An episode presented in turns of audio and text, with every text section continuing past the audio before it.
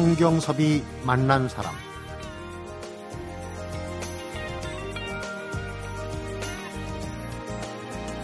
요즘 초록 이파리 속에 선명하게 피어나는 꽃 무궁화죠. 새벽이면 피었다가 오후가 되면 오므라들고 해질 무렵이면 떨어지는 꽃입니다. 그래서 참으로 덧없어 보이기도 하지만 이렇게 끈질기게 지고 피는 꽃을 합하면 작은 나무는 1년에 한 2천 송, 큰 나무는 5천 송이 정도가 된다고 합니다. 초여름에서 가을까지 100일 가까이 끊임없이 계속해서 꽃을 피우기 때문인데요. 바로 이런 무궁화가 꽃 중에 가장 오랫동안 꽃을 피우는 꽃이 된 사연입니다. 성경섭이 만난 사람 오늘은 임진모 음악평론가하고 오은영 영화 컬럼니스트가 함께하는 가수와 배우를 만나보는 시간입니다.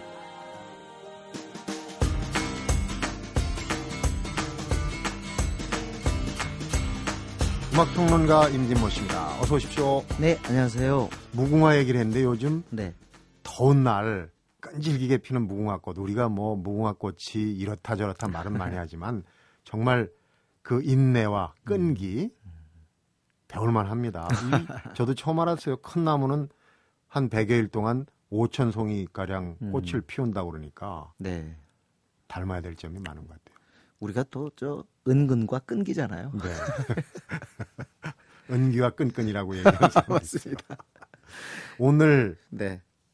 소개할 가수 정말 대한민국 가요사에서 네. 여가수가 네. 이분보다 더 저음을 그렇습니다. 네. 어, 파워 있게 내는 분이 있을까? 하여튼 그 저음이라는 표현은 거의 이 여가수에게 써야 할 전유물이 아닌가 싶을 정도로 어 다들 그렇게 조금은 음을 높이던 시절에 고음으로 노래 부르던 시절에 거의 뭐 충격적으로 저음을 구사한 가수였죠. 사연을 문주란이- 모르는 지금 세대는 그 노래 어디서 들으면 이거 남자 가수인가? 맞습니다. 그렇게 네. 생각할 거예요. 문주란인데요. 사실은 뭐 본명은 문필연이었을 문필연, 겁니다. 네. 꽃 이름인데 그때 아마 작사가 했던 전우 음. 그러니까 배호 노래를 많이 만들어준 전우 씨가 이름을 붙여줬다고 그러는데 네. 그래서 그런지 이 문주란과 배우는 활동이 많이 겹쳤어요. 음. 그리고 서로 노래도 많이 불렀는데요.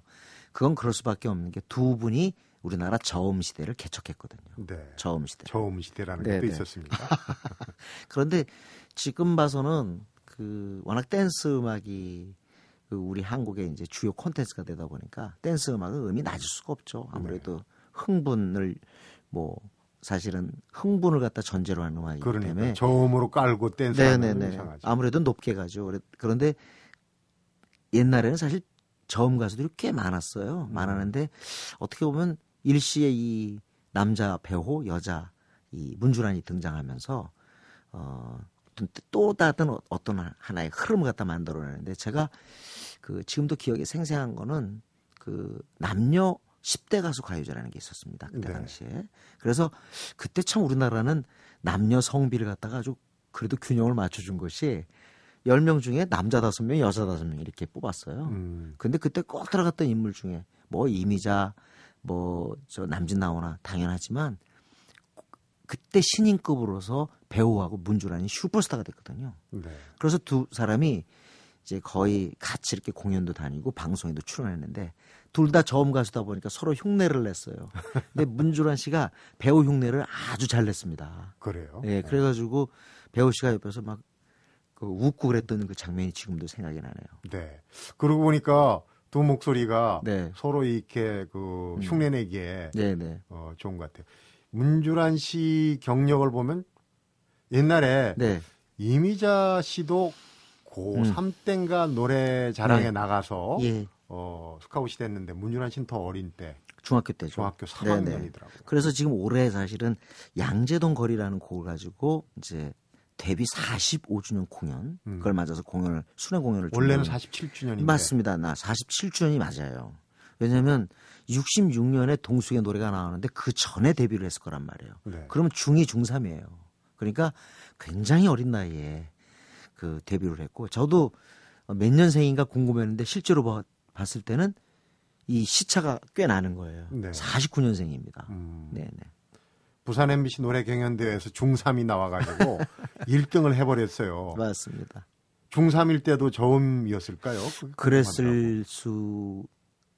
저는 그랬을 것 같아요. 왜냐하면 네. 그냥 그때 당시에 뭐 문주란이 다른 사람의 노래를 부르고 있던 시절 성재의 히트곡인 보슬비 오는 거리를 부르는데 그걸 듣고서 그때 당시 가요 관계자들이 뭐 일제히 까무러쳤다고 하니까요. 네. 왜냐하면 여성 저음은 사실은 이렇게 쉽게 접할 수 있는 게 아니었거든요. 네. 그리고 또 얼마나 허스키해요. 그리고 거기 굉장히 비애감이 젖어 있습니다. 음색 자체가. 그러니까 이거는 요즘 말로 하면 하나 걸린 거죠. 한 건. 한 건 한 겁니다. 그래서 네. 그냥 뭐 나오자마자 스타가 됐는데 하필이면 또 데뷔곡도 굉장히 좋았던 게 동숙의 노래예요. 근데 이 동숙의 노래가 그때 당시 우리나라 사람들이 이 사건을 모르지 모를 수가 없을 정도로 아, 실화를 바탕으로. 예, 엄청난 파장을 일으켰는데 그때 썬데이 서울 뭐 주간지를 장식했던 사건으로 제가 기억합니다. 음. 막 어른들이 늘 만나면 이 얘기를 했는데 이 얘기에 그, 그 동숙이라는 여성이 시골에서 상경해 가지고 한 남자를 사랑하게 되는데 그 사람이 이제 그 검정고시를 준비했어요. 음. 그래서 진짜 먹을 거 참아가면서 용돈 생기면 다 투자하고 도와주고 그렇게 해서 도와줬는데 동숙이가 네, 그 남자가 딴 여자와 결혼한다고 한 거예요. 저런. 그래서 분노한 나머지 칼로 찌르는 살인 미수 사건이 일어나게 되죠. 음. 그렇지만 어쨌든 나중에는 너무 후회하게 되죠. 네. 이미 너무 늦었다는 거예요. 그런 내용으로 어, 실화로 바탕을 해서 이 노래를 만들었는데 그때 많은 사람들의 감정을 건드렸나 봅니다. 음. 이 곡이. 그래서 지금도 문주란 하면 무조건 동숙의 노래 노래. 이렇게 나오게 돼요. 근데 기가 막힌 게 네. 중3 때 노래자랑에서 1등하고 그 다음에 네. 고1 때예요. 근데 그 고1 학생이 동숙의 노래를 조금 잔인한 면도 있었죠. 그러니까. 와. 근데 이제 목소리가 저음이라 그게 그냥 묻혀간 것 같은데 우선 그 실화를 생각하면서 가사를 네네. 들어보면 또 더 실감이 날 것 같아요. 우선 동숙의 노래 한번 오랜만에 들어볼까요? 지금 아마 아이돌 댄스 음악에 젖어 있는 분은 이런 노래가 가능할까? 이렇게 생각할 수도 있습니다. 네. 일단 한번 들어보겠습니다.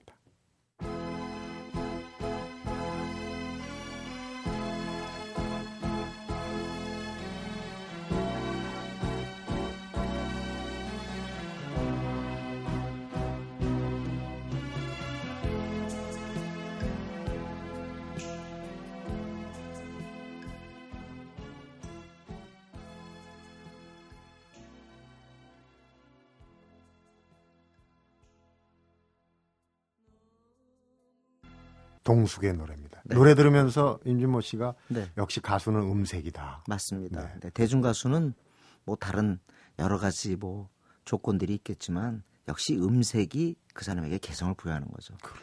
이런 식의 저음에다가 비감이 넘치는 그런 색깔. 음.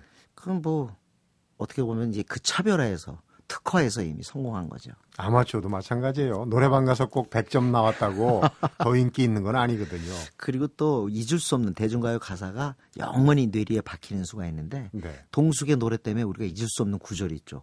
돌이킬 수 없는 죄 저질러 저질러 놓고 놓고 그리고 때는 늦으리. 이두 구절은 아마 영원히 동숙의 노래 때문에 잊을 수 없을 거예요. 후회하면서 그래도 그 얘기하니까 생각나요. 얼마 전에 이건 뭐 웃을 얘기는 아니지만 참그 심성락 씨라고 이제 아코디언, 아, 네, 아코디언, 원로 네. 안- 아코디언 주자. 이분은 이제 노래 가사를 아코디언으로 하지 않습니까? 근데 네. 가사는 없는데 청송 여자 가모소 가 갖고 이 노래를 연주를 했대요. 가사는 생각하지 않고. 노래. 어, 네. 근데 그 수감자들이 그렇게 울더랍니다. 그래서 음. 이 사람들이 왜 이렇게 우나? 나중에 가사를 보고 바로 그겁니다.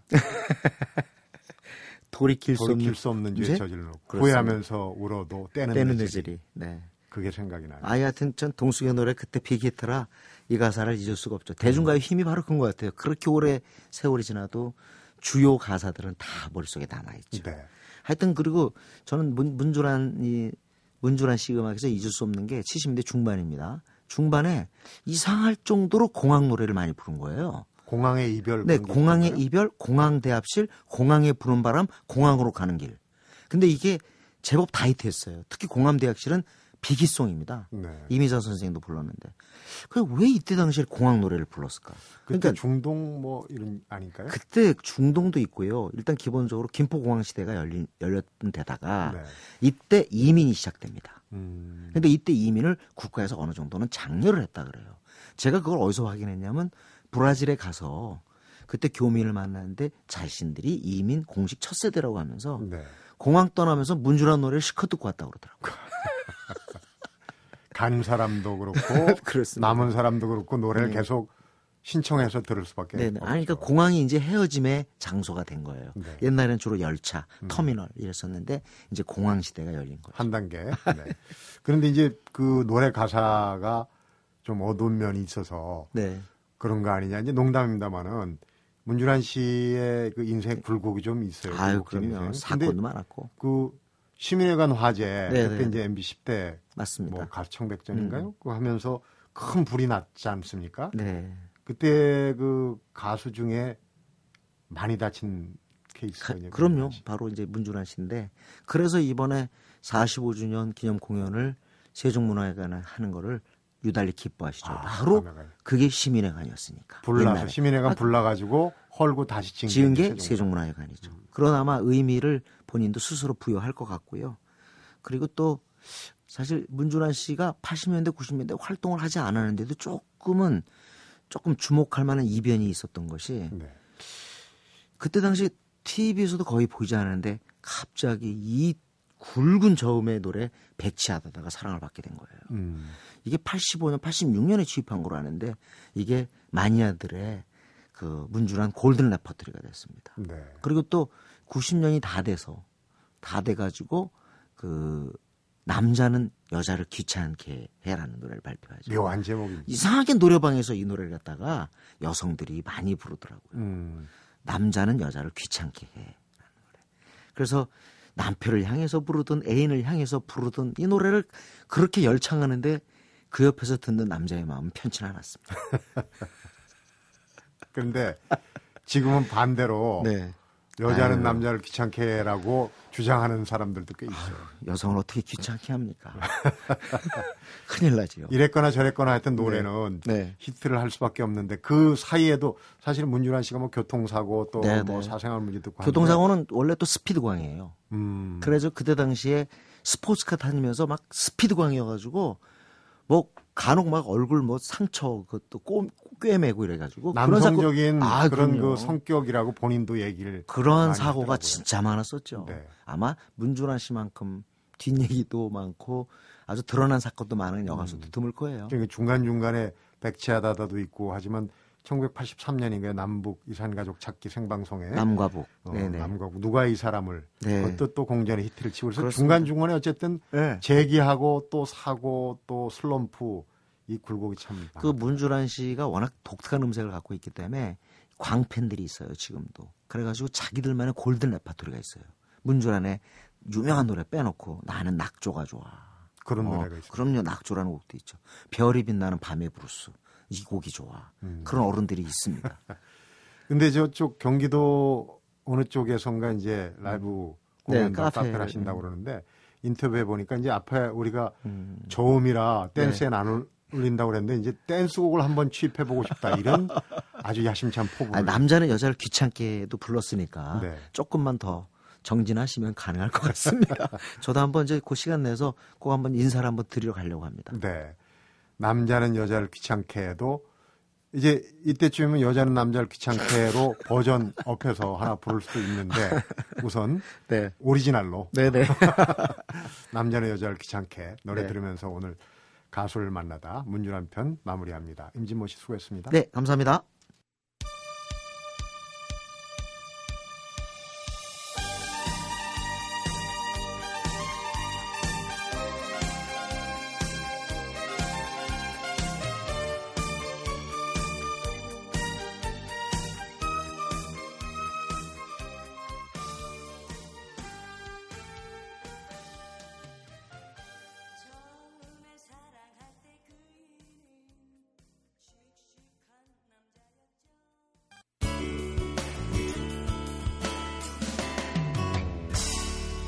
성경섭이 만난 사람. 배우를 만나보는 시간 영화 칼럼니스트 오은영 씨입니다. 어서 오십시오. 네, 안녕하세요. 네. 요즘은 나이 불문 또 남녀 불문 몸매 관리에 신경을 많이 써요. 네. 여름에 여름 한철에 한번 잘 보이겠다고 이제 겨울에 헬스에 가고 운동 많이 네. 하고 오은영 씨도 여행 아니시죠? 너무 어렵습니다. 이게 뭐 머릿속에는 하루에 한 시간씩 막 뛰고 뭐 좀 이렇게 뭐 운동하는 게 있는데 늘 마음만 있는 것 같아요. 마음만. 네, 너무 어렵습니다. 네. 왜 그런 얘기를 하냐면은 그 영화 배우들 네, 전에 뭐 목숨 걸고 살 뺀 김명민 씨 같은 그렇죠. 경우 네. 루게릭 환자 네. 역할을 하느라고 그리고 이제 송강호 씨도 박쥐 촬영을 하면서 뭐 10kg 이상 빼고 그러니까 네. 배우들은 참 물론 이제 뭐 절박한 네, 그 본업이니까 그렇긴 하지만 너무 쉽게 찌우고 네. 빼고 하는 것처럼 보여요 일단은 근데 또 얘기를 들어보면 그렇게 또 쉬운 일이 아니더라고요. 그래서 참 않겠죠. 배우도 참 하기가 힘들구나 이런 생각이 많이 들었는데. 음. 네. 오늘 만나볼 배우 우리가 평소에 이 배우 나오면 최소한 그 영화는 봐주는 게 예의다 이런 네. 얘기를 많이 하는데 그렇죠. 바로 그런 배우입니다. 네, 맞습니다. 이 오은영의 배우를 만나다 몇 개월째 되는데 말씀드린 대로 어, 이 배우 왜 이제야 나오는 거야 하시는 분들이 계실 것 같아요. 네. 참 한국 영화의 얼굴, 한국 영화 배우의 얼굴, 그리고 우리 시대의 얼굴, 우리들의 얼굴과도 같은 국민 배우입니다. 음. 자, 이번 주 개봉하는 이 개봉했죠. 예, 설국열차라는 영화에서 헐리우드 쟁쟁한 슈퍼스타들과 어깨를이 아니고 얼굴을 나란히 한 자랑스러운 우리 배우 송강호 씨 함께 만나보도록 하겠습니다. 네.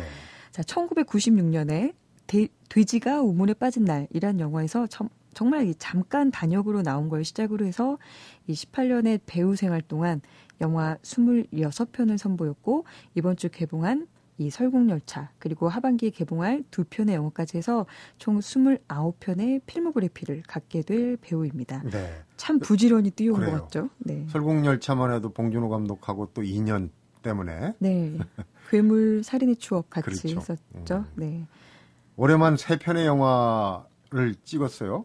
세 네. 편의 영화가 나왔는데 어떤 영화들이 있었는지 한번 몇 면을 잠깐 살펴볼까요? 네, 대표작만 좀 몇 개 얘기를 드려볼게요. 이렇게 추억을 더듬는 차원에서 자 초록 물고기 또 넘버 3 조용한 가족 쉬리도 있고요. 공동경비구역 JSA 복수는 나의 것 그다음에 살인의 추억 효자동 이별사 남극일기 친절한 금자씨 괴물 우아한 세계 미량 의형제 박쥐 하울링 푸른 소금까지 정말 이게 대표작만 골라봐도 정말 이 십수편이 나오는데 우선 제가 모르는 영화가 하나도 없네요. 그러니까요. 이게 굳이 꼭 이렇게 다 한번 이렇게 열거해 본 이유가 90년대 말 이후에 한국 영화계의 역사 그리고 이 송강호의 어떤 프로필이 일맥상통하기 때문입니다. 그야말로 영화 역사와 발을 맞추는 배우라고 할 수 있겠습니다. 네.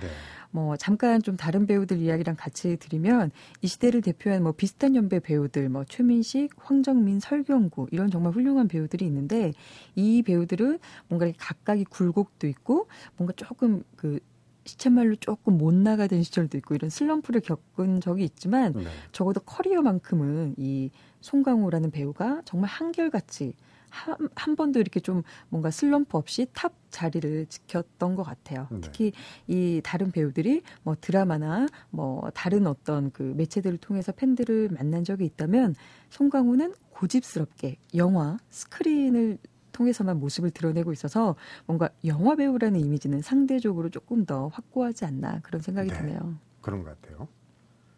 어, 흥행도 흥행이고 뭐 제가 아까 쭉 열관 영화들을 어느 한편 다 모르는 게 없다고 얘기를 했는데 특히 이번 영화 항상 뭐 새로 나오는 영화가 어떻게 될지 궁금하니까 또 그런 얘기를 하지만은 네. 이번 영화는 특히 더 화제가 되는 네, 것 같아요. 맞습니다. 좀 글로벌하다고 그럴까? 네, 요즘 장안의 화제인 글로벌 프로젝트입니다. 자, 살인의 추억 괴물에서 함께 호흡을 맞춘 봉준호 감독의 신작이고요. 봉준호 감독이 이 프랑스 만화를 보고 영감을 얻어서 박찬욱 감독이 프로듀서를 맡고 또 한국 제작사와 한국 투자 배급사가 힘을 합쳐서 시작한 다음에 여기에 그 미국 쟁쟁한 배우들 뭐 우리나라엔 캡틴 아메리카나 어벤져스 주인공으로 알려져 있는 크리스 에반스 네. 그리고 나니아 연대기로 알려져 있는 여자 배우죠. 그 틸다 스윈튼 등을 직접 다 캐스팅을 하고 또 이 한국 투자 배급사가 미국 유명 배급사를 직접 선정을 해서 전 세계에 이제 개봉을 앞두고 있는 그야말로 어, 한국이 낳은 어떻게 보면 최초의 진정한 글로벌 프로젝트가 아닌가라는 평을 받고 있어서 많은 관심을 받고 있습니다. 네. 미국하고 한국 말고도 뭐 관심을 갖는 나라가 많이 있나요? 네, 이미 뭐 200여 개국에 뭐 미리 판매가 될 정도로 음. 큰 관심을 갖고 있는데 어그 특히나 이 상당히 독특한 내용이 인기몰이 한몫을 하고 있는 것 같아요. 내용을 잠깐 음, 네, 한번 조금만. 볼까요? 네. 이 설국 열차가 현대판 노아의 방주처럼 정말 이 빙하기가 찾아온 지구의 유일한 생존자들이 탄 열차입니다. 그리고 이 열차는 꼬리부터 머리까지 인간의 계급으로 나뉘어져 있어요. 그래서 네. 현대사회 축소판 같은 거죠. 그리고 맨 꼬리칸에 있던 이 주인공 크리스 에반스가 설계자 송강호와 함께 뭔가 잔인한 이 앞칸의 지도자들에 맞서서 한 칸 한 칸 앞으로 나아가는 그런 내용을 담고 있습니다. 네. 그야말로 이 기차 안에서 벌어지는 보- 어, 인간의 군상, 보여줄 수 있는 모든 거를 보여주는 그런 어, 생각을 해볼 해봄직한 그런 내용을 또 담고 있기도 합니다. 네. 특히 이 송강호 참 남궁민수라는 이 외국인들이 남, 남 뭐 이러면서 굉장히 남궁 뭐 이러면서 발음을 참 어렵게 하기도 하는데 이 남궁민수라는 한국 이름으로 또 한국어 대사를 직접 또 영화 속에서 하고 있습니다. 네.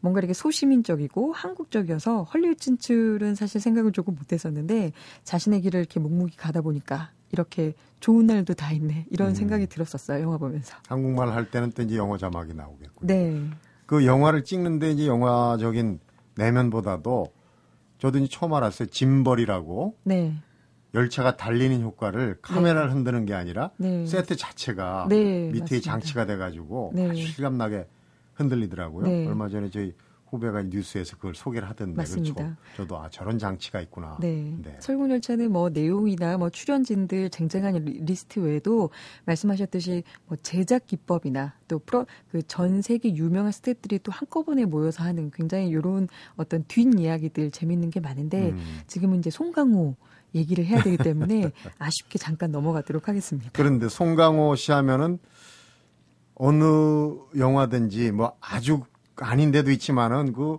살짝 살짝 애들립처럼 섞이는 그 코믹함 네, 그렇죠. 원천적으로 좀 약간 코믹 함이 묻어나는 연기를 하잖아요. 여기도 네, 맞아요. 그런 연기가 네, 있습니다. 조금 비슷합니다. 네. 그러니까 송강호 씨는 뭔가 정통 드라마 연기, 그러니까 예를 들면 뭐 밀양이나 의형제, 공동경비구역 JSA 이런 데서는 굉장히 진지한 어떤 드라마 연기를 선보이는데 음. 또 반대적으로는 뭐 넘버 3에서 뭐 어눌한 사투리를 쓰는 건달 되게 유명하죠 그 장면은 네. 그리고 또 프로레슬러가 되는 반치광 또 뭐 평범한 셀러리맨 같은 그 깡패의 역할을 보여준 우아한 세계 그리고 진짜 이상한 놈처럼 막 뛰었던 좋은 놈 나쁜 놈 이상한 놈 이런 영화들에서는 직접적인 코미디감을 보여주는데 네. 저는 어 진정한 매력이 이렇게 정통 드라마 연기나 코믹 연기 이 사이에 있는 그 어딘가가 바로 송강호 씨의 매력이라고 생각을 하는데 진지하게 연기를 해도 웃음이 묻어나는 그렇죠. 그런게 있어요. 밀양에서도 혹시 보신 분들 그 어, 어떻게 좀 해보려고 교회에서 이렇게 네. 기차 공사하는데 계속 자기는 진지한데 음. 굉장히 웃기거든요. 네, 맞아요. 사람. 그러니까 뭔가 이렇게 아련하게 올라오는 그 코믹감이 묘미라고 볼 수 있는데 특히 이 살인의 추억에서도 뭔가 이렇게 본인은 연쇄살인범을 쫓기 위해서 너무나 심각하고 진지하지만 그 주인공 박두만이란 역할이 막 논밭을 구르고 음. 막 우왕좌왕하는 모습이 사실 재미 있었거든요 관객들 네. 입장에서는 그리고 괴물이란 영화에서도 이 딸을 잡아간 괴물을 쫓는 아빠 얼마나 이 긴박하고 절절합니까 하지만 뭔가 무릎 나온 회색 그 트레이닝복 입고 머리 노래가지고 막 뛰어다니는 모습이 음. 참 재미있었던 캐릭터인 것 같아요. 네. 그러니까 웃을 수 없는 장면인데 그리고 또 웃으면 안 되는 장면인데 어쩔 수 없이 이렇게 웃음이 픽 하고 나오게 하는 그런 아이러니한 코미디를 보여주는 게 송강호의 매력인 것 같습니다. 근데 참 자연스럽다. 미리 준비한 연기가 아닌가 그러는데 애들립이 대부분이었다고 그러는 얘기예요. 네. 그러니까. 저는 이 송강호 씨의 어떤 가장 핵심적인 가장 그 서- 송강호란 배우를 가장 잘 설명하는 걸로 살인의 추억에서 범인을 잡고 툭 던진 한마디가 있습니다. 밥은 먹고 다니냐? 유행어 됐잖아요. 네.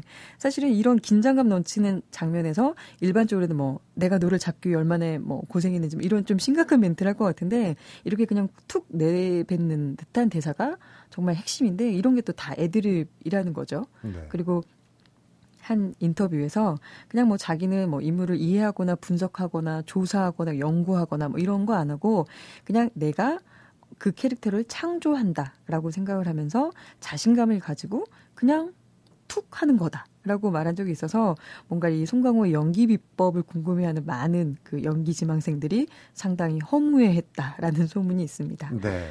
네. 작품 세계에서 보면 조금 그런 데서 탈피하고 좀 변신하려고 하는 아무래도 이제 배우들은 잘 나갈 때또 어, 변신을 해야 되거든요. 식상하다 그러면 늦는데 그런 변신을 시도하지는 않나요, 송강호 씨? 어, 이제는 보통 이제 작품을 고를 때 뭔가 이렇게 이 영화가 말하고자 하는 게 무엇인가 아니면 내가 이 캐릭터를 통해서 배우로서 송강호의 어떤 모습을 보여주고 싶어 하는가를 중심으로 영화를 골랐다고 해요. 네. 근데 얼마 전 인터뷰를 보니까 어, 내가 나이가 들면서 점점 바뀌고 있는 것 같다. 이제는 어, 어떤 사람들이 어떻게 이 영화를 만들려고 하나 이런 거를 본다라고 얘기를 한 적이 있습니다. 뭔가 이 한 영화에 임하는 사람들의 열정 그리고 그 고민들 그 의지 이거를 더 생각하게 된다는 얘기인데 그만큼 점점 이 사람 냄새를 더 깊이 풍기려고 하는 그런 배우가 되고 있구나라는 네. 그런 느낌을 받았습니다. 음, 점점 더 원숙해지는 거죠. 여러 가지 역할에서 보여주는 배우 송강호의 모습. 우리가 이제 영화 속에서 또 다양한 세계를 경험하게 하는 길잡이, 길라잡이 역할을 하는 게 아닌가 싶어요. 오늘 송강호 씨 얘기 재밌게 잘 들었습니다. 은영 씨 수고했습니다. 네, 고맙습니다. 성경섭이 만난 사람 오늘은 임진모 음악평론가하고 영화 컬럼니스트 오은영 씨와 함께한 가수를 만나다 그리고 배우를 만나다로 꾸며봤습니다.